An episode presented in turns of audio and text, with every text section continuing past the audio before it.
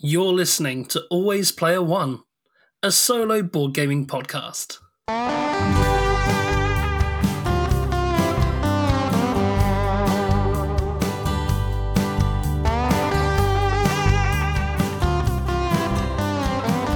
Hello, and welcome to Always Player One.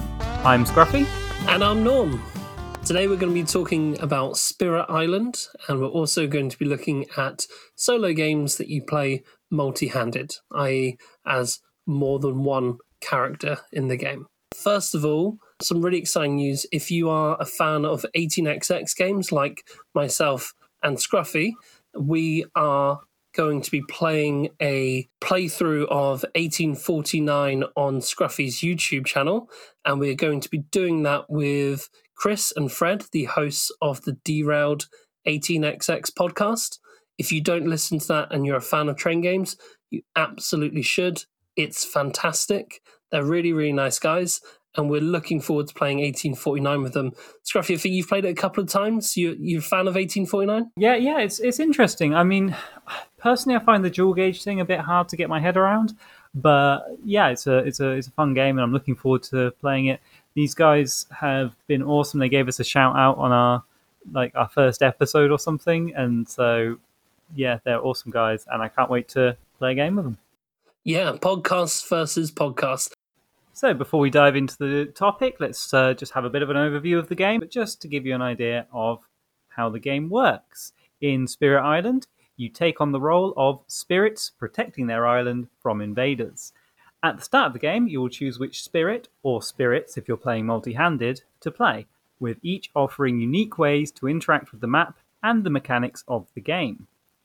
The game is broken down into two main phases the Spirit phase and the Invader phase. During the Spirit phase, your spirit grows in power and spreads their influence across the island. Then, they generate energy used to play cards which have an effect on the game and which generate elements used to enhance the card's effect or for the innate powers of the spirit. Spirit cards and powers can be fast or slow, with fast effects resolving before the invader phase and slow effects resolving after it.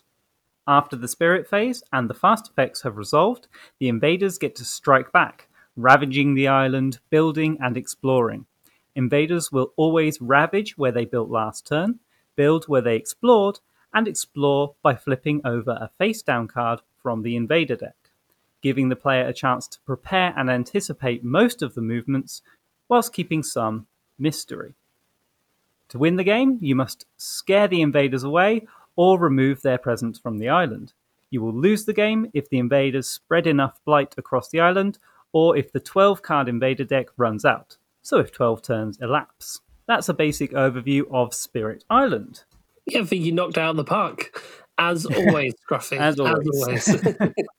um, so, I mean, you've played Spirit Island a couple more times more than me, I'm going to say. What, what, what, do you, what do you make of the game, Scruffy? Yeah, I mean, I kind of have an interesting relationship with it. So I had the most fun playing with it for preparation for this video. And I'm going to say a spoiler alert right now at the start of the episode. I had the most fun and only really enjoyed playing it, solo at least, uh, single handed. I, I cannot get my head around playing it multi-handed. It's it's got so much complex mechanics and so much to think about with each individual spirit. But then when I have to do that another time, it does it's it feels like I'm playing two players solo games. It's it's really hard and trying to mesh them together. It, it doesn't quite gel for me. But but like I say, playing it single-handed was a blast. Uh, it, you um the size of the island is determined by the player count. And obviously, if you play multi handed, you play with a bigger island, which feels nice. But I never felt claustrophobic when I was playing single handed with just one little tile. I, I, actually, it felt like a big enough world and it felt interesting and fun and diverse. I, I thought I'd feel a bit trapped. But yeah, I mean, what, what was your experience like, Norm? Well, I think it's worth pointing out that this is by far the most recommended solo game that we've had on this show. I think since we released episode one, the, the letters that we've been getting in are from people saying about how much they enjoy playing Spirit Island and, and how much I we should play it. Before doing this episode, I hadn't played it at all. I've played it three times now in total. I played it once multiplayer with with yourself, Scruffy. Mm-hmm. I've played it multi-handed with two spirits, and I've also played it pure solo with just one spirit.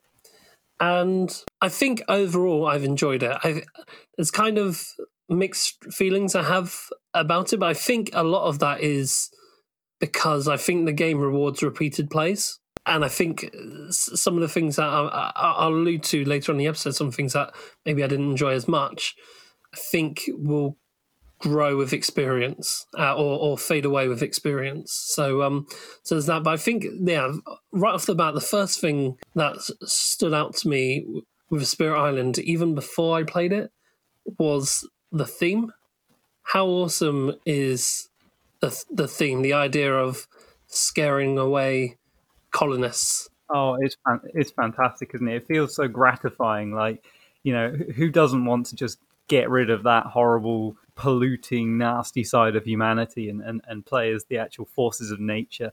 And just the choices you get for which spirit to play are wonderful. Like, you look at this kind of beautiful array of spirits. There's tons of them. I mean, I'm I'm, I'm playing on tabletop sim, so I don't know if uh, I'm playing with expansion spirits there, but they are all unique and interesting and beautiful looking. The art in it is gorgeous, and everyone is exciting to pick up and, and try out. It was my first time in preparation for this playing with some of the more advanced spirits, and oh my god, they make the game more interesting from my perspective. I mean, I'm, I'm glad I played with the low intensity ones at first, but wow, they're fantastic. Yeah, the theme is spot on. Yeah, and the artwork really brings it to life. But um, as pretty as the artwork is, it's also very functional. It's very, when you look at the map at a glance, it's very easy to see what is going on. For such a, a pretty looking game, some board games you kind of, well, as, as an 18xx fan, for example, that that is an example of a game that is pure functionality over aesthetics. And Spirit Island is one where I think those two gel really well. It didn't take me long, even first time playing, to figure out what the different symbols meant. And when I played a second time, I hardly had to look up anything at all. It's very functional and really easy to see what's going on. And it does that without having to trade in any style points. You know, it's it's a stylish looking game. It's a pretty looking game, and you're absolutely spot on. The player boards that you get for your spirits, they look phenomenal. I think that's a really good point. Yeah, I, I, I, totally agree. I mean, I'm thinking a lot. Uh, it's often a problem, isn't it, in sci-fi games, particularly. Well, from my experience, that you kind of just get lost in shapes and colors, and you get confused. In this, everything is so simple, and I think that has a bit to do with the sort of naturalistic theme that everything is very naturey, very simplistic, and that works in its favor for allowing you to, at a glance, know what you're doing, know what you're getting. You know, every time you grow your spirit, you get a choice of usually three, sometimes four. I, I haven't played all the spirits, but options for how to develop your spirit, and it's just so clear. You can easily see what what you can do and how you can develop it. The complexity for me gets a bit more tricky when you start looking at the cards. And this is because uh, earlier, uh, earlier you did mention that you might be a, a, thing about having not played it many times. And I, I, did start to notice this got a little bit easier as I've played a few more times and started to encounter more of the cards. But especially starting out, when you play the game, you gain a lot of cards, a lot of new cards as you go. Um, and it's a lot of reading. You get every time you get a new card, you choose from four cards and add one to your hand. If it's a minor power, just goes straight to your hand. If it's a major power you've chosen to take, it will go into your hand and you'll forget a card. So that means you have to read and understand four distinct cards and then decide which one of those cards to go in your hand and then you know remember every time you play it's a, it's a lot of information and so doing that for two different spirits when i was playing multi-handed oh it got a bit tedious i have to say. Yeah, I think I agree with with yourself because I think I think the popular opinion with Spirit Island is that it plays best solo with two spirits, and I think that probably comes from experience because from my you know three plays that I've had of Spirit Island, I definitely had the most fun when I was playing multiplayer or as pure solo with just one spirit. I did feel like it was slightly harder with just one spirit. You had to be hyper focused on on one strategy, and sometimes that you know means that you're being a little bit less flexible. But I would rather the challenge comes from the difficulty of the game rather than the difficulty of knowing what all your decisions are, which is where I feel the difficulty comes from when you're playing multi-handed. Would you agree yeah, with that? It, it, gets overwhelming, doesn't it? Because you have a hand eventually. I mean, I, I, I, I have to say, I abandoned the last game I was playing sort of two turns away from the end because I had a hand of seven cards or so with each of my spirits, and then had to choose four of them to play after having done the the growth choices for them both, and just working out which cards to play and where to play them, and the fact that some go before the invader's turn, some go after the invader's turn. So trying to it is too much for my for my little human brain. I can't I can't analyze what all my choices are and then make a choice. It, you know, it's it's yeah, it's, it's analysis paralysis. I guess there's no other words for it. Yeah. Whereas when I was playing with just one spirit, I was able to quite quickly see what all my options are and work out what I needed to do. And the the puzzle was then in how to achieve that, which is more fun for me rather than what can I do, it was how can I do it. Absolutely. Like I said, the challenge comes from the difficulty of the game rather than the difficulty of analyzing your options. I completely agree. Yeah, I'm, I'm glad you do because I didn't know coming into this whether you'd feel the same way or whether you would prefer it multi handed. I think you're right that you do, and I don't know if some of the spirits might be a bit difficult. I actually purposely chose one that is looked very problematic as a, a solo god to try. And that was the bringer of dreams and nightmares, who his stats looked like he didn't have much in the way of offense or defense, but he had a lot in the way of generating fear. It made for a much quicker game and it was really fun. And actually, it worked out really well. I imagine that some of the spirits which don't generate any fear, it would be very difficult to, unless you pull up some good cards, it'd be very difficult to achieve the win conditions since fear is, is what the, the win condition's all about. But I had a really easy time with the bringer of dreams and nightmares um, playing solo anyway. Um, especially because when you play one player, the fear pool is less, which means that you need less income to get those cards and progress through the game. The way that the fear works is you have a pool of fear, four fear, I think, per player, and every time you empty that pool, it resets and you draw a fear card, which uh, usually gives you a nice benefit during the start of the invader turn. And eventually, as you work down that deck, you hit terror levels, which make the game slightly easier to win. At the start of the game, you have to remove all invaders to win, all the, all of their pieces. As you get the higher terror levels, you don't have to worry about some of the smaller pieces. And eventually, when you go through the whole fear deck, you win. It's just victory, which is what happened with the bringer of dreams and nightmares. It was just a win that way because he has trouble actually removing the pieces from the board. But like I say, can generate the fear really well the gods, the way they interact is usually quite important. It feels very important when you're playing with two gods.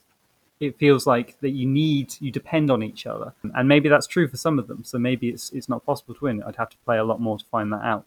But I found I found it really fun, especially while I'm learning the game. I think I'm going to definitely dive back in and try out at least all the gods once, you know, uh, all the spirits once to see how they play solo before I do any more multi-handed. I think you kind of hit on the reason why people prefer it multi handed. And that is because, like you said, not all of the spirits will be able to be played on their own. Some of them rely on on others to do the heavy lifting. You know, the uh, the water spirit, the one of the easier water spirits, it's very good at moving things around the board, but it, it doesn't destroy much. And it has absolutely no starting cards generate any fear. So, for that reason, you probably would want to pair it with another spirit to, to balance that out. And you can imagine that the water spirit being very useful uh, in, a, in a kind of tag team like that. But uh, you have to have a lot more brain power than, than I do, clearly, because I found it really challenging. So, with your game, I, helped you set up your, your multi handed game. You played the, the water spirit is uh, River Surges in Sunlight, and you also had Shadows Flicker Like Flame. Um, mm-hmm. I imagine that that was the one that picks up all the fear for you. Did you uh, did you win that game? No, I actually abandoned it close to the end, the same as you did, because I was yeah. having the same problem. I was just finding it too tedious, and that's mm. when I set up for a pure solo game and had a much much better time. It was also a much quicker game as well, you know. Yeah, for sure. Oh, absolutely. I, I wondered if that was just because I played with the fear one that went through so quickly. But yeah, I, I, I, it must be so much so much faster. Who did you play for your uh, solo one-handed game? I just played Shadows Flicker like Flame. Oh yeah, because I used it already. Um, I knew it. I just wanted to see the difference from multi-handed to solo, and I really enjoyed it. I lost. I generated too much blight on the land. However, if I got through to the slow phase, I would have um, gone to the next terror level, and that would have won me the game.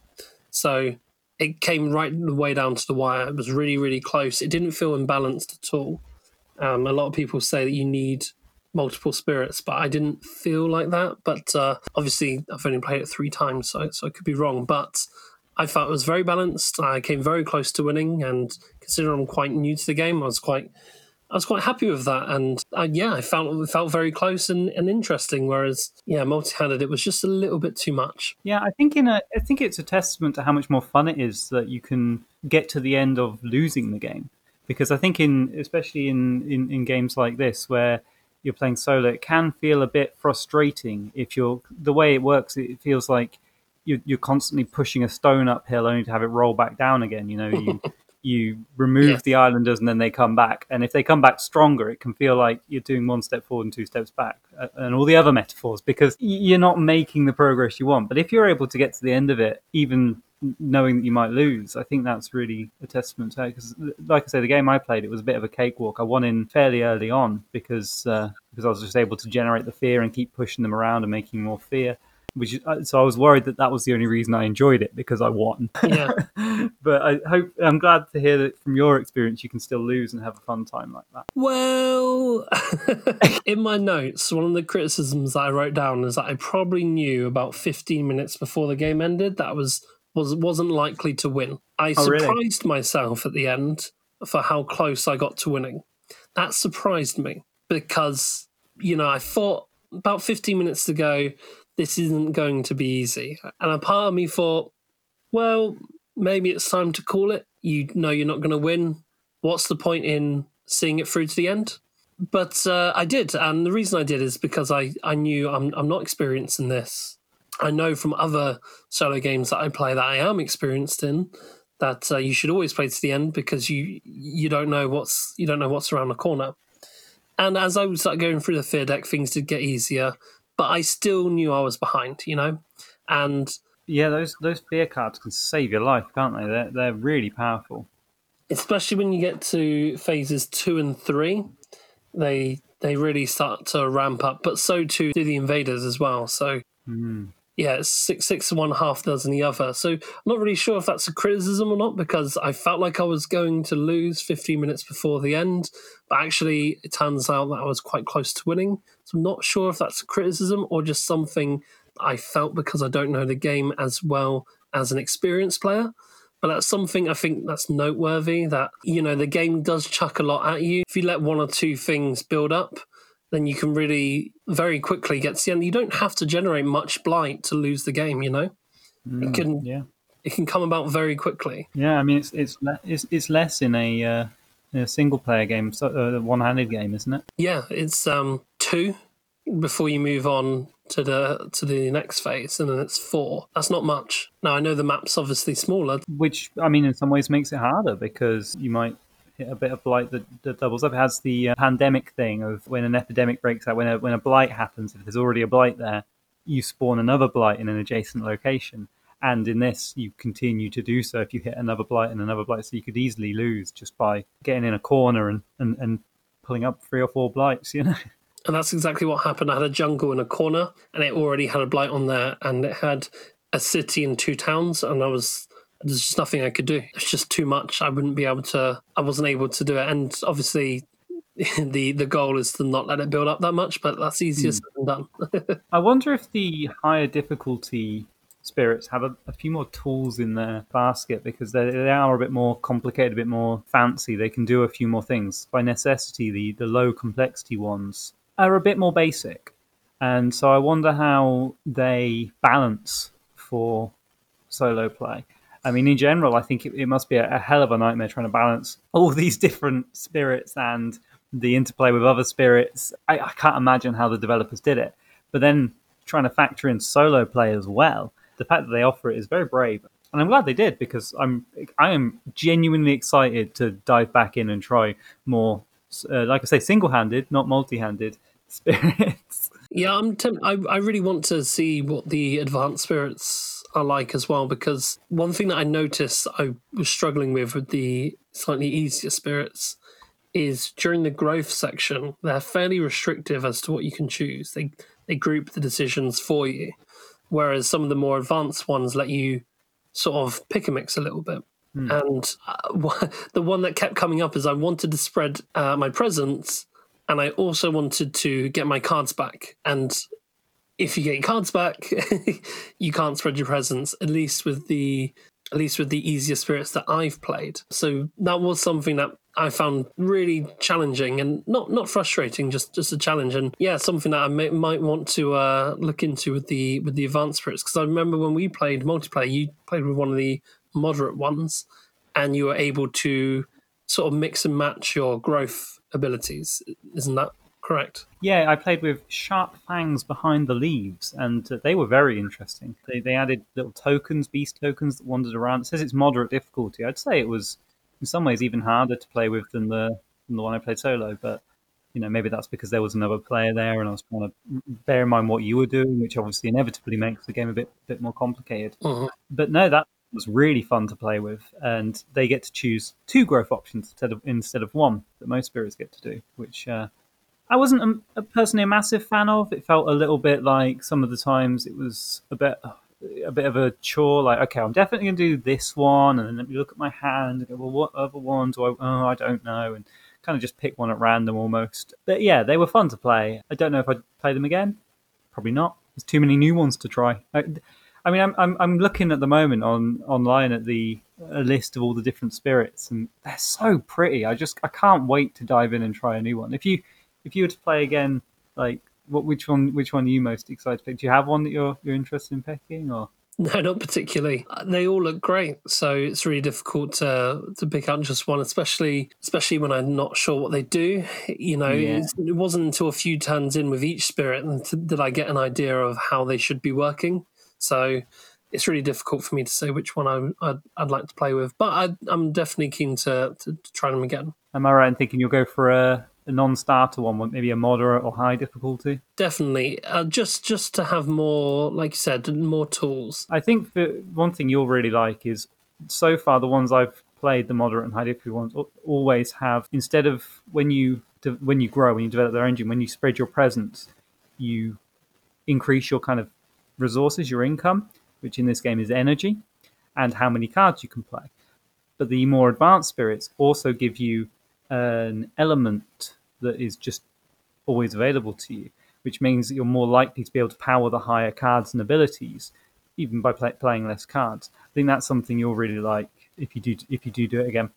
Definitely, I really enjoyed both aspects of what, what you just said there. The um the way the player boards work for the spirits. When you spread your presence, you remove a player piece from your player board and you place it on the on the map. And when you reveal what what you reveal underneath is extra income.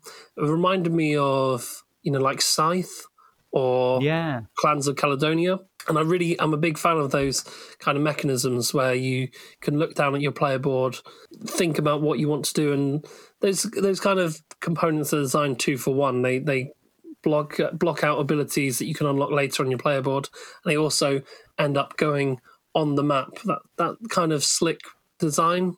I, I'm a big fan of, of of those kind of games. Terra Mystica is another one that does that kind of thing. Yeah, I'm hmm. I'm I'm a big fan. I think I think that's really it's really slick. It's really easy to get your head around for a new player, and it's just it's just nice. It just feels nice. It's just something I enjoy. yeah. It kind of feels like a double reward, doesn't it? Like you're you're making two actions for one. You know, it's it's fantastic. Yeah, absolutely. But I think my favorite thing about Spirit Island is the turn structure, the way that you have to plan around the turn structure. You mean the invader deck? I I mean, yeah, or absolutely in the Invader deck, but the the fact that it's it's very procedural. Spirit Island, you got you know the growth phase and the spirit actions, and then they don't your spirit actions don't resolve at the same time. They resolve around the invader phase, it kind of reminded me of, you know, like the level of planning in something like Dominant Species, where you select what mm. action you're going to do, but it doesn't resolve immediately. That was really cool. You say that, and, and, I absolutely agree. That that's a really interesting way of thinking and planning with the with the slow actions, the slow effects, and the slow cards. But there's also fast actions which do offer that instant gratification of being able to affect the board state right now before the invaders take their turn. But usually at the cost of either they cost more energy, or they have a drawback in the card, or they're just a bit less powerful than the slow actions. Uh-huh. So there's always this kind of interesting axis where you're like, well, I need to deal with this threat right now, but who knows what's going to come up when I draw the next card? And maybe I should, it'd be worth playing this slow card instead to deal with plan for the future, you know? And almost always I, I end up cheaping out and picking the, the knee jerk instant stuff because, you know. Well, I think it's interesting, especially later on in the game when you're playing like four cards a turn. Um, it's interesting where you've got a couple of fast ones, a couple of slow ones, and then an innate ability which might be fast or slow. The, the, way innate abilities work is the cards you play they also generate an element. If you generate enough of certain elements, your spirit has its own ability that just gets triggered, and you can pl- you have to plan around that. So some resolve immediately, and then you watch what happens on the board Sometimes you plan it perfectly, but what I really like is even when you don't plan it perfectly, sometimes the cards are flexible enough that you can use them in a different way to what you planned. So there's interesting choices when you play the cards. There's also interesting choices of when you resolve their effect as well. Would you agree? It's nice. It always feels like the game kind of gives you the power to, to respond. Like you do all your stuff, you set up everything, and then you attack the board with your fast actions and, and deal with the immediate stuff. Then horrible things happen. The invaders take their turn. And then, if you were wise and if you were forward thinking, you've put a few slow cards aside to deal with it. And that's a really nice feeling of kind of like getting getting back at the invaders straight away. It does mean it's one of the things that only that makes it a little bit difficult to learn. It does mean you have to understand that structure and how the invaders are going to resolve really well in order to play those slow cards effectively. That sounds a little bit contrary to what I just said previously, where I says that it allows you to pivot. But if you really want to play those slow cards effectively, you do have to have at least some kind of grasp on what the invaders are going to do, which is pretty straightforward once I played it for like the third time. But it's not. I don't think it's the most straightforward thing to get your head around. Would Would you agree with that? Yeah, I mean, it's it's not that intuitive. I think the main complexity comes from, like I've said before, working out what your choices are and what effect things will have. So you look at the board and you say, well, okay, I can play this card that destroys an invader, for example. How, how would that help? Well, it would it would mean that then there won't be an invader on that space, so they might not build. Okay, but the thing is, it's a slow action, so it's actually not going to affect anything on the board at the moment. You have to wait until the next card gets turned over, and then you can use it and be like and respond to this unknown bit of information. Okay, that's that card. I've got that sorted. What's this next card? Well, and so that is a lot to work out for like one card and one option. And obviously, as you play, you get used to using your cards and what they do a bit. But I, I don't know. It feels like every turn, it's like, okay, which one of my cards was it that can help me with this specific thing situation I'm in now? I can't remember. I have to look at them all again. Maybe again that's just starting out and a problem with not knowing the game very well. But yeah, it is a bit of a brain burn. And then to try and add another hand in that, add another spirit who's got their own concerns. And I, am even saying this now and I'm thinking I'm missing a lot of stuff out. Like, not only does that one card have all that stuff, but it also then has an element that it generates. And you've got to think of that as well. And you've got to make sure you get my god, it's a lot, isn't it? You know, so you sit there and you go, okay, well, I definitely need to generate this, this, this, and this element. So that limits me to these cards. Oh, but wait, I really need to play this card because it, it's too much. It's too much. It's definitely too much to multi-hand. I mean, yeah, you just go go backwards and forwards. Oh my god, it's it, for me. It was it blew my brain. I couldn't do it. And there's another layer of strategy because the game isn't just about what cards you play, but it's also about knowing when to add new cards into your deck and the growth actions you choose are so important. And That's a really subtle bit of strategy that I didn't think of until you put that major card in your hand too early. Oh god, yeah. And had to pay for it. And then that made me think so not only do you have to strategize about what cards you're going to play, there's also a bit of strategy in when do I stop getting minor power cards, which just go into your hand? And when do I start getting major power cards, which I have to start paying for? When when does that when does that turn over? At, at what point does, is my engine effective enough to to make use of that? And that's a little bit of nuanced, sort of advanced strategy that isn't very obvious to a new player, which is great. It means there's replayability. But uh, yeah, it's uh, it's a really layered game, and yeah, and I think it really shines in those choices and, and deciding and setting the tempo, and also how those things affect the different spirits you choose.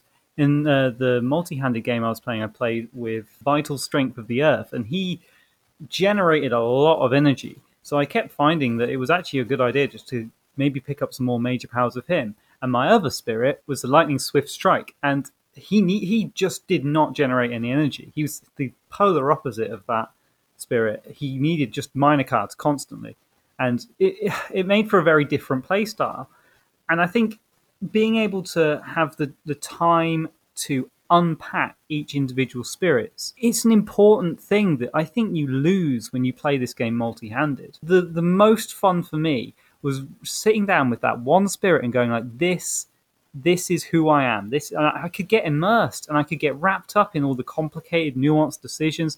There's enough for one spirit. When I first picked up the game, I looked at uh, recommendations for how to play, and people tend to say play multi-handed with multiple spirits and i thought i'd be missing out if i played with one spirit but i couldn't have been more wrong. You should definitely play it single-handed not multi-handed. At least when you're learning it. At least when you're learning it exactly. But i think even beyond. I mean i, I, I can't i can't see the fun multi-handed but i really can single-handed. It's more immersive. The complex and brain busting choices make sense when you only have to decide for one spirit. It, it, feels bizarre trying to decide for two different spirits and work them out together and interplay. It is designed as a co op game, in my opinion, where you kind of have a vague idea of what the other spirit does and you go, oh, dude, can you do that, by the way? That thing you did before, would you be able to do that? It'd be really helpful.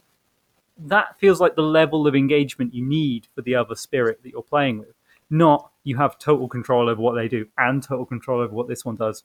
Try and make them gel as best as possible. Yeah, and that's one of the things that I was thinking about bringing up on the show anyway, so I'm kind of glad that you did.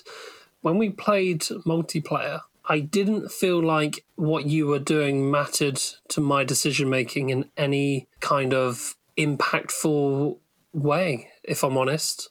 Really? Yeah, I mean, obviously, I know that we won as a team, and I know that you're you've obviously did a great job with your spirit, but I never once thought, "Oh, what's Scruffy doing? Let me have a look at that first. I just sort of made my decision, and and that was and that was it.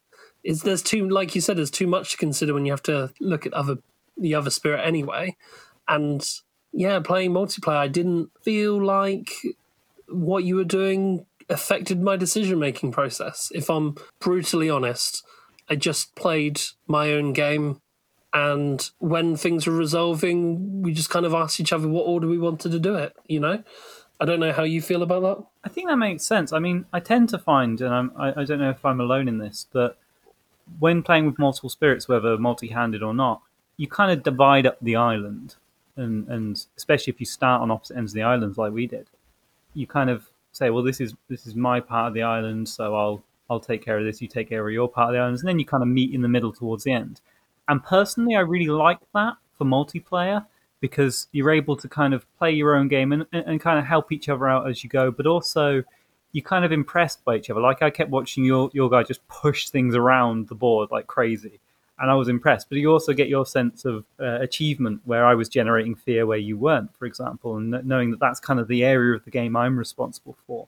That made it quite fun for me in multiplayer. But in single player multi-handed, you have the same thing where you divide up the island, but you're playing both, so it's like you're playing two solitaire games. Yeah.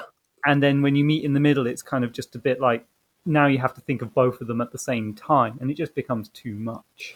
The thing is, with the multiplayer game, as impressive as you found it, uh, you know, watching me take care of, of one half the island while she did the other, did you ever feel like what I was doing would affect how you decided to play your spirit? I definitely felt like we had our own side of the island, island that we could reach and were responsible for because that's where our presence was. But I became aware that you weren't able to generate fear.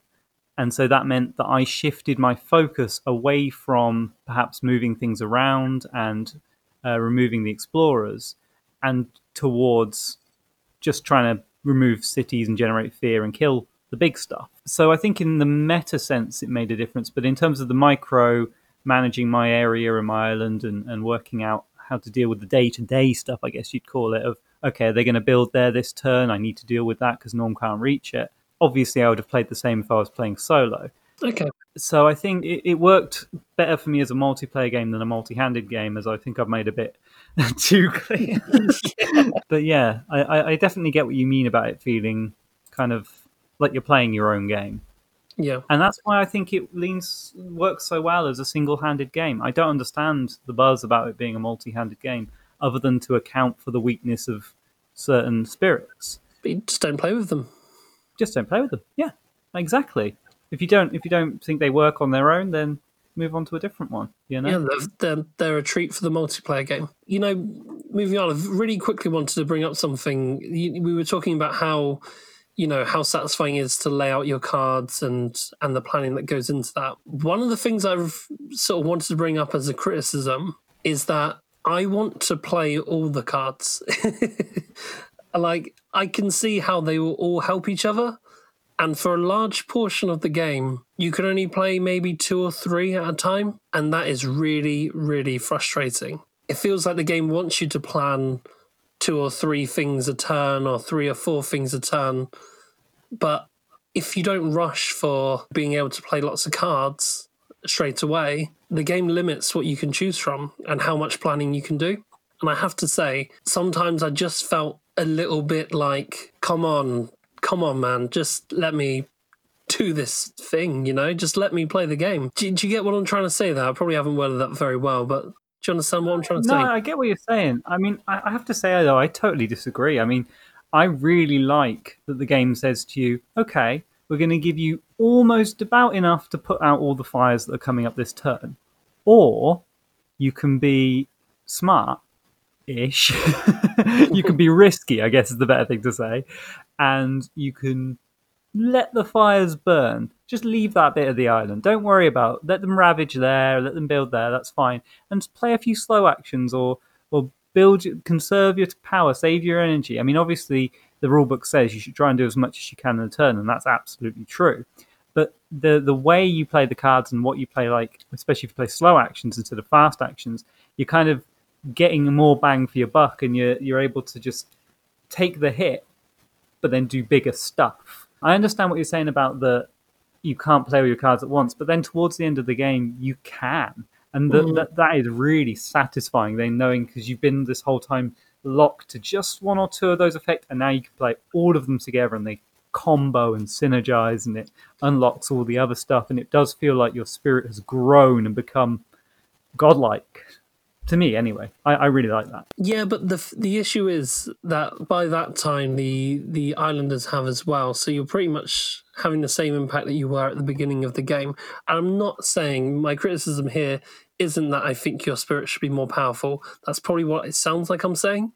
What I'm saying is the satisfying thing about Spirit Island is understanding the turn order and putting out all these little devices that are all going to kick off at different times and watching those synergies and how they interact with each other is really that's the satisfaction of spirit island for me anyway See, that's interesting because I think if you were able to get all those synergies off every turn, the game would feel really prescribed and you wouldn't have any choice. The fact that you have to choose to do a bit of the synergy or, you know, makes it that you're able to feel every turn is different, in my, in my opinion. I just feel like the first few turns are lacking. The first few turns are a bit. I guess I could do this. I guess I could do that. Eh, is it really a decision that's very interesting at the moment? Not really. Oh yeah, I remember when I set you up with your multi-handed game. You said, oh, "There's not much to go off right now," and I was like, "What?" I was like, "I guess I could do this. I guess I could do that." It's pretty inconsequential at the moment whether I do this or that. Do I want to push one guy? That's crazy because I look at the board and I go, they're going to build in all of these spaces immediately. Like first turn, you've, you've got the explorers out, and they're going to build on like four spaces or whatever. Cool. And you go, and I can play one card. it's just who cares? So how? So how am I going to deal with this? Where am I going to let the fires go and stuff? Ah, I think this is where the for me saving grace of the game comes in. The, the thing that makes it really sparkle, and we haven't mentioned at all, is the the natives, the Dahan. Oh yeah, yeah. Because the way they work is scattered across the island is a few natives, the, the, people that were there before and are living off the land peacefully and not causing blight and pollution. And with them, you can have a few powers that move them around and a few powers that will do stuff based on where they are. But the most important thing is when the invaders ravage, after they've hit and done the damage or may, and maybe done the blight, they will damage any natives in that area, but then the natives get to hit back and destroy them. And those are just free kills. Those are just free removals of islanders. And if you can defend the space where the natives are and, and move a few in there, or or however you want to do it, or just manage it so that the best is when you've got one explorer on a tile and they they can't quite kill the native, but then the natives just kill them.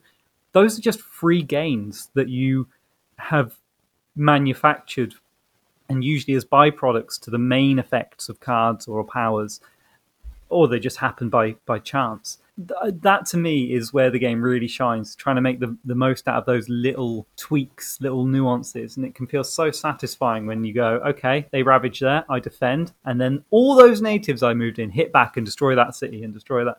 It's fantastic. Another little consideration. Okay, so before we move on to speak about other games that can be played or should be played multi-handed, you said you would recommend this one, yeah? Oh, yeah, definitely. I would personally. You're going to take a lot to convince me that it should be played multi-handed. Maybe in a future episode, I'll have figured it out and worked it out and, and be like, nah, yeah, it's better multi-handed. But I think for me at least, that's way down the road. And I'm I'm going to play so single-handed from now on, and I recommend anyone who gets this game should too. If you want to try it out on, if you've got tabletop sim, it's it's uh, there's a really good scripted mod which I was using. Uh, link I'll put links in the description of it. Oh, fantastic game! Great game, love it. Perfect. As for me, I'm not confident giving a recommendation yet. I still feel like I'm working out Spirit Island. Like I said, it's been free plays. They've all been they've all been different. One was multi-handed, one was pure solo, the other one was multiplayer and I still feel like I don't know what plays best. And there's so many different spirits to try. Sometimes when I'm playing, it feels like it slightly outstays its welcome.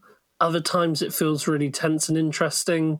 I'm not sure how I feel about Spirit Island. I think I can see that there's a lot there I like. It's clearly a good design. It's clearly a well designed game. Whether it's my cup of tea, I'm not too sure at the moment. I'll have to revisit it after a couple more plays. Um, I'll keep you guys posted because I know that a lot of our listeners absolutely adore this game. So I'm I'm happy to keep giving it more more chances. But for now, I think it's an interesting one. Definitely not saying don't get it, but I'm just not sure whether it's whether it's for me currently. Sorry to keep us sidetracked on this just for a second longer. I want to just quickly mention that a lot of the recommendation for me comes from the fact that it is such a game of exploration. And the exploration comes from which spirit you pick, which cards they happen to, to get as uh, minor or major powers, and how that affects the game, and the areas, the, the, the, the way the cards come up from the invader deck.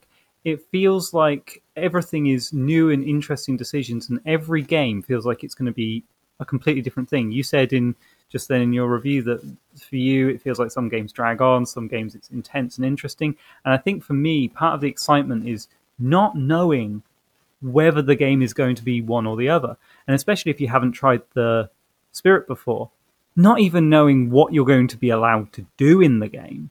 Yeah. I mean, that's fascinating to me uh, from a mechanical design perspective. Like, obviously, every every game I really love and really love to play, they they're great games, but they tend to miss the the wonder of what could happen this game. It could be completely different from every game I've played before. You know, I mean, you're still going to be putting out fires in the same way, but and the and the enemies are going to move in the same way. But there's even things I haven't tried yet, like the you can give the invaders personality. It's got a few cards to offer mechanical changes to the invaders to make the game a bit harder. And I cannot wait to try that out and see how each one plays and you know fighting against the Kingdom of England, how it's different to just the standard game. I'm really looking forward to it. See, I think that's really interesting because I didn't think it was as sandboxy as you've made out to be just there. I think although the spirits behave slightly differently, you're very much motivated to look at a game from a very similar standpoint. You are just trying to put out the fires and go through the fear deck and eliminate the invaders, and you'll either win or you'll lose. It didn't feel as sort of open worldy as you're making it sound, and you've definitely played it more than me, so maybe you're right, and it just comes with experience. How many times did it take you to play before you got to this headspace that you're at at the moment with the game? I'm really glad you asked me that because I was feeling, I think, very similarly to you after my first, you know, game or two when I'd only tried the low intensity, low complexity spirits out. As soon as I played that game with you where I tried the first ever moderate difficulty one, I was, yeah, I was way more interested.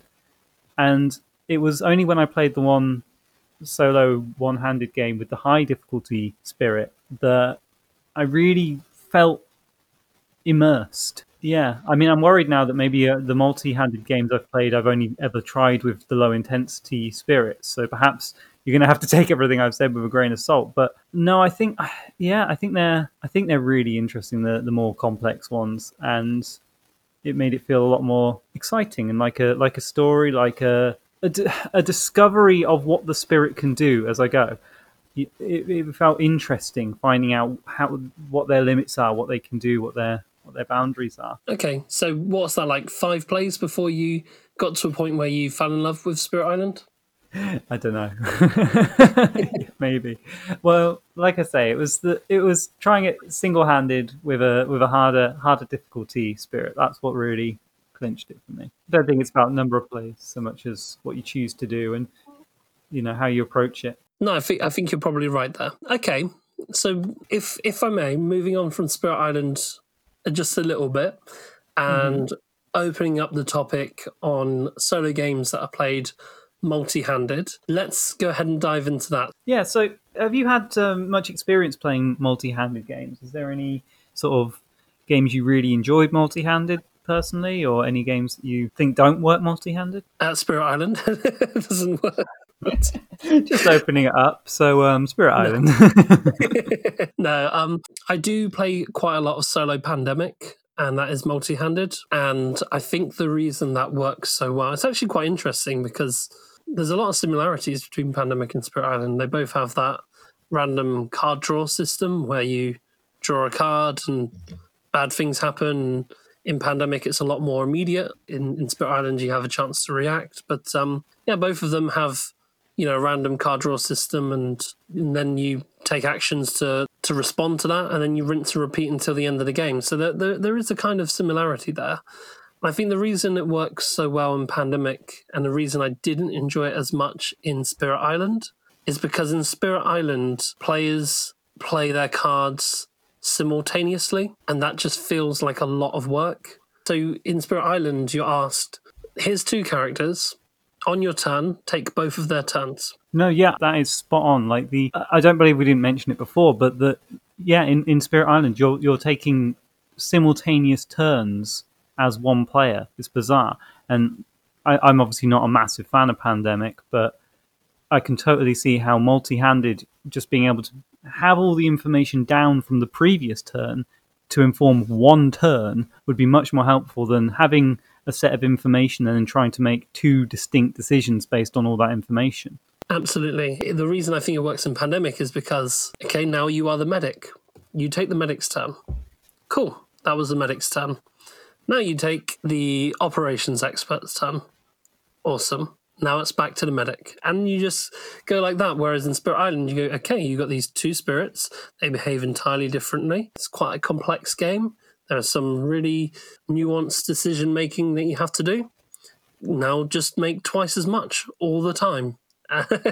feels very uh, full throttle. Yeah, and uh, I have the exact same problem when I tried playing Gloomhaven multi handed, that you are asked to do simultaneous decision making based on the current state of information for two different characters. So I find that it doesn't make sense to me to try and do that. I, I, I look at this hand of cards and this hand of cards, and I have to then go, okay, well, I'm definitely going to do this. And then look at the other hand and go, oh, but wait, so maybe I shouldn't do that, and I'll do takes backsies. And it, when you decide to lock in your action, becomes a nightmare of indecision.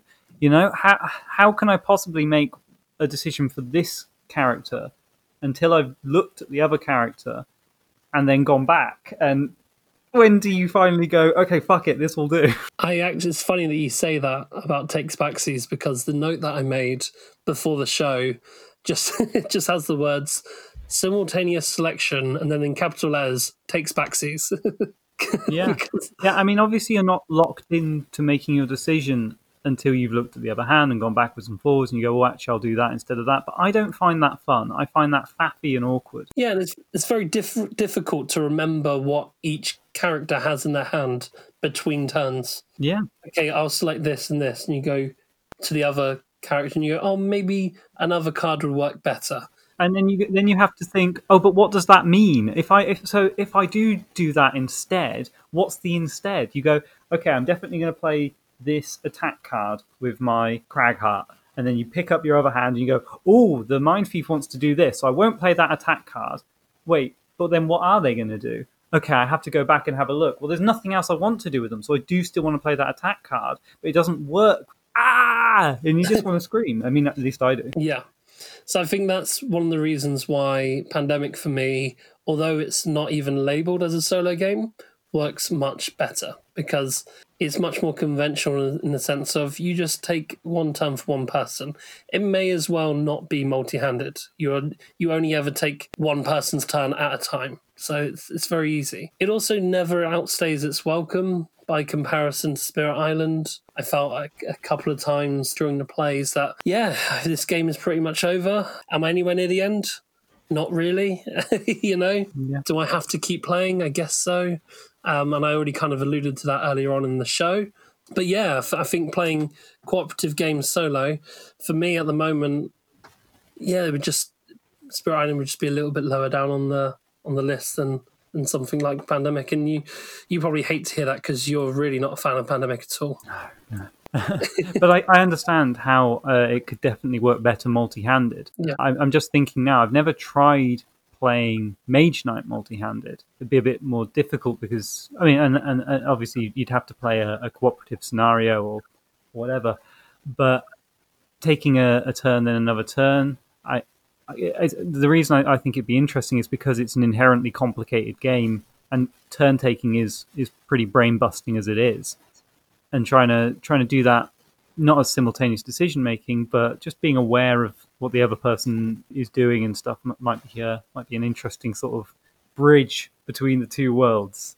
I don't know. I don't know how it would work. I haven't tried it, but well, I'll let you give that a go, and I think I'll give that a miss. yeah, perhaps. I mean, it works so well. this is the thing. Like, I really like single-handed solo games. I, I find jumping between multiple hands it, it breaks the immersion for me. Like, especially in Spirit Island that we're talking about today, the how am I meant to identify with one of those spirits if I'm then suddenly a different spirit? You know, the RPGer in me just can't get immersed, and the board gamer in me is just overwhelmed by decisions. You know, so I don't see how it works. I mean, obviously, I'd, I'd love to hear back from you guys listening, and you can, you can tell me exactly why I'm wrong. But yeah, that's just where I am at the moment. Just going off of the idea of immersion in solo games, I've written down another, and I wanted to kind of bring up another type of game that is played multi-handed, and that is games that you have to play both sides of the table. So the example I've written down, one that I've tried myself, is Undaunted Normandy, which is a two-player deck building war game we've played together, but it also has some fan-made solo rules. It is getting an official solo variant that's uh, in in the pipeline, but currently it's only a fan-made solo variant, and you have to take the turns of both players. How do you feel about because that's surely not very massive at all, switching sides between plays. How do you feel about Yeah, that? I, I don't understand how that would work for that specific game because there's a lot of hidden information there. The cards you choose, you kind of it depends. You know, it changes the initiative depending on what the other person chooses. And if you know what they're going to choose, how how can that possibly be? Sure. I'll very quickly, because it's very easy to explain, I'll very quickly give you a rundown just for the sake of our listeners. Uh, what Scruffy's referring to here is um, in Undaunted Normandy, you draw a hand of, of four cards and you choose one to be to, to, to determine the initiative.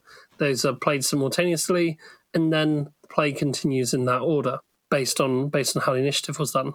In Undaunted Normandy, the solo variant, you draw three cards for each, all face down, and then you flip over a card to determine initiative randomly. So you don't know what the other person has in their hand when you're taking your turn. Okay, so that solves the initiative problem. Now, what about the problem of the all the other cards? So because the cards are face down when you draw them, you only look at the cards in order. So what I mean by that is when initiative is determined, you then take the turn of the person going first by looking at their cards. You still don't know what the other person has.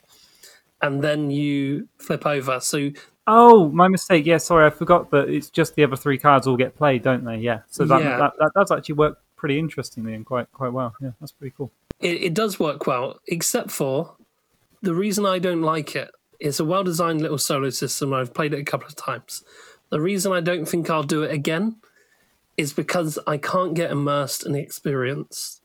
Immersiveness in games isn't as important to me as it probably is to yourself, Scruffy, but it is still important.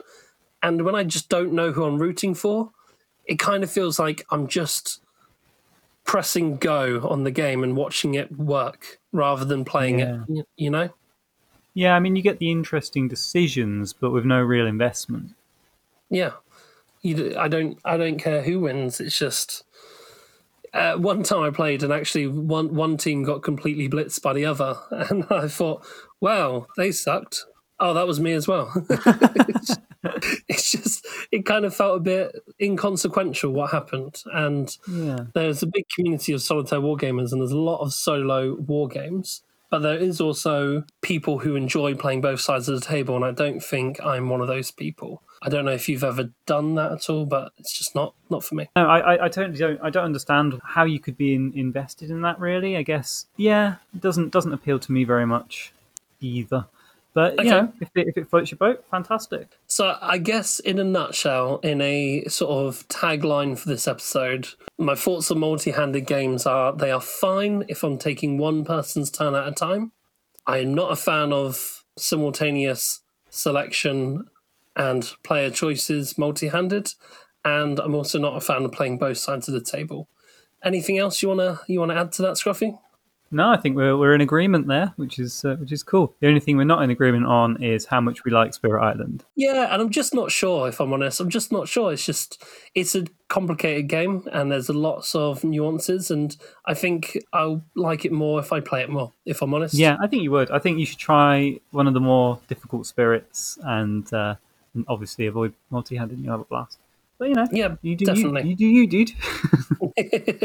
Thank you. Um, great. So it's probably a good time to move on to the section of the show where we uh, interact with you guys, the listeners. We're going to go ahead and give you a new question for this week and read out your responses from last episode. Uh, Scruffy, do you want to let them know what the question is? Yeah, so uh, the question this week is which is your favorite spirit to play in Spirit Island, and which spirits pair really well in your opinion? If you have any uh, any thoughts on that, let us know. I'd be really interested to know which spirit to try next. Brilliant.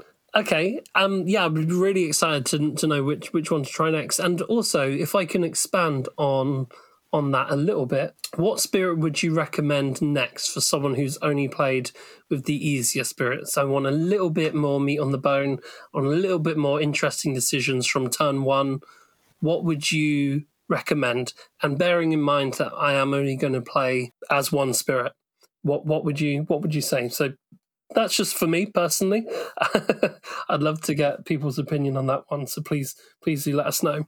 And if you haven't, uh, if you're into Spirit Island and you haven't tried out Bringer of Dreams and Nightmares, you should definitely give him a go. He's my pick at the moment with my limited plays of the game. Definitely an awesome, awesome guy to try out. Uh, but certainly not a first one to try out because uh, he kind of fundamentally breaks the mechanics a little bit, which is nice. Okay, then. So let's go ahead and read the responses from last episode. The we had two from last episode. The first one is from Brian. Do you remember Brian from last one? Yeah. Hey, Brian. So Brian wrote back. Remember, he said he was going to print off Railway Station, and we said you have to let us know what you think, and have you played any other train games? So he's wrote back and responded. So he said, "Hey guys, really enjoyed Railway Station. He got over 500 points on his first play. Bravo. yeah, that's amazing." He said he doesn't think he's made any mistake any mistakes, and you probably haven't, Brian. It's a pretty straightforward game in terms of rules. Obviously, just a natural born train gamer. he said the engineers are powerful tools. Looking forward to trying one of the more advanced maps soon. And he's never played a train game for, before, but it's easy to understand understand the appeal. So that's pretty cool. Nice. Yeah, I'm really glad you liked it, dude. That, that's really cool. And bravo on getting that score. I've played it only a few times now, and I keep getting just under the highest tier thing. I keep getting the first class engineer, not the like private private carriage. I think. Yeah, private carriage is the biggest one, isn't it? That's the best one. I'm I'm not a private carriage just yet. And same here. I'm I have achieved over that on the advanced maps. The one with the, I don't know if you tried it, Scruffy, but the one with the points of interest. I have scored higher on that one, but I know for a fact that that one scores higher because I saw someone online got over 900 points on that one. Jesus, that's a score to beat. no, I haven't tried the advanced maps yet, uh, just because every time I sit down with the game, I look at them and I go, that'd be really fun or I could just try it again and try and get the private carriage score, you know, and I, I can't resist. I would really recommend trying the advanced maps because they are very fun. Awesome. They're really fun. But no, thank you so much for writing in, Brian. We really appreciate that. So, speaking of Railway Station, the next letter we had in was from Kendall, the designer we had on episode five. Um, he just wanted writing write in his favorite AI because uh, that was the question we asked on the last episode, if you remember. Mm-hmm. So he said, um, "Hey guys, uh, an interesting approach to AI in board games, which he thought was quite fun, is the bosses from Dark Souls." He says he liked the Dark Souls board game a lot less than the sum of its parts, unfortunately. But the bosses have their own unique action decks, and what they do is they randomize those decks. But once you go all the way through them, they're not shuffled or randomized again. They come out in a certain order, which is thematic to how it works in a video game because the bosses work on a on a pattern that way. So it it really accurately re- replicates how they function in the video game, which he thought was quite interesting, and just wanted to know our thoughts on that. Yeah, I mean, I don't know if you played Dark Souls before, but that is a very typical thing of Dark Souls is that in order to get good at the game, you have to see the learn the patterns, work out the patterns, and, and then you know nail your strategy based on that. So it makes absolute sense that the AI for that game works on that on that same level. And I, have never before hearing that, I've never thought of that as a, a, system before. To not shuffle a deck seems bizarre to board gamers, I, I suppose, but it, it's a very interesting way to make some predictability and add that into the loop. Yeah, I think that's that's perfect, especially for something emulating a video game which has predict, predictable patterns. Brilliant idea. Yeah, and it's very different to what we were talking about on the previous episode as well, because we were talking about AI replacing a player, whereas this is an AI that you're playing against. And it's not, you know, if you were playing multiplayer or solo, they would act the same way. So it's it's also, as well as being very interesting, it's also very different to what we're talking about as well. So I'm glad that I'm glad that he brought it up because it wasn't something that we went into too much on our last episode, except for when we spoke about Mage Knight's general Volkare, that, that kind of falls into the same kind of category. But yeah, thank you very much for writing in, Kendall. Long time friend of the show. Appreciate your input. Just quickly following on from that, uh, I think there's a, a, thing to be said there for predictability in AI anyway. Like that in Spirit Island, for example, you once you get through all but one of the level one cards, you know what the next one's going to be. So you can kind of predict what's going to come next to some extent. And I think that's a common theme in a lot of AIs in games is that once you've seen some moves happen, you kind of get an idea of what's going to happen next. And I think that that is often, when done well, treated that it happens randomly at first and unexpectedly. The first few turns, you have no idea what's going to happen, but it's less powerful. And then as the game goes on, because there's more effects already happening or you've invested more resources, that once you get to that point where you can start predicting what's going to happen, the the danger is actually one of impact that you you might know you, you might lose the randomness, but in its place is well actually that there's that is a bigger threat than it was before. Yeah, that's that's a really interesting point. And hopefully, I haven't played it, but hopefully Dark Souls does a similar thing with that where you start out with all your HP or whatever. I don't know how it works, but that would make sense. And as the fight goes on, your resources become scarcer, but you gain predictability of the enemy. Yeah, I think that's exactly how it works from from what he sent in, and uh, yeah, I think you're right. That's really important in giving some level of predictability for the uh, for the AI because otherwise you're just gonna have that random effect that we were we were talking about in the last in the last episode agree agree completely. Thank you very much for writing in. Thank you, Kendall. So just a quick reminder before we leave you guys, we will be playing 1849 with Fred and Chris from the Derailed 18xx podcast. We are recording that on Friday, which is the day that this goes out. So if you're listening, we are probably we've probably already lost or are in the midst of playing that right now. So um, as soon as that's uh, available, that will be up on Scruffy's YouTube, and we will go put, put, putting links to that on all our social media. So uh, keep an eye out for that one. Be pretty embarrassing if if they one of them don't win. I mean, we're not the ones with the 18xx podcast, right? yeah, I'm just getting That's, that uh, excuse in really early. That's awesome. As well as that, we just wanted to share a quick update on how the Patreon is getting on as well. So we've been having a lot of fun with the um, the Discord guys. If you if you aren't already signed up to our to our Patreon, uh, any pledge will get you into our Discord for any of the tiers that we have uh, selected. So it's uh, patreon.com slash always player one. Kendall, who was on episode five and who wrote in uh, on this episode, he's also in there and he's been hard at work making custom emojis for the Discord, which are really cute. So what ones have we got? We had we had the always player one branded ones, but we also had we've got some 18xx ones and we've got a few Mage Knight ones uh, that have already happened and a few more he's got lined up to to make as well. Yeah, it's exciting. It's fun stuff. It's just fun. It's just it's just fun. So yeah, the more of you guys that join, the more fun that community is going to be. So uh, please consider um, supporting us on Patreon if you don't already. I think that's pretty much everything for this for this episode. Unless there's anything else you want to add in, Scruffy? No, thank you guys so much for listening. I hope you have an awesome day and you guys rock. Thanks for listening. If you'd like to support the show, don't forget to check out our Patreon page. The links to that are in the description.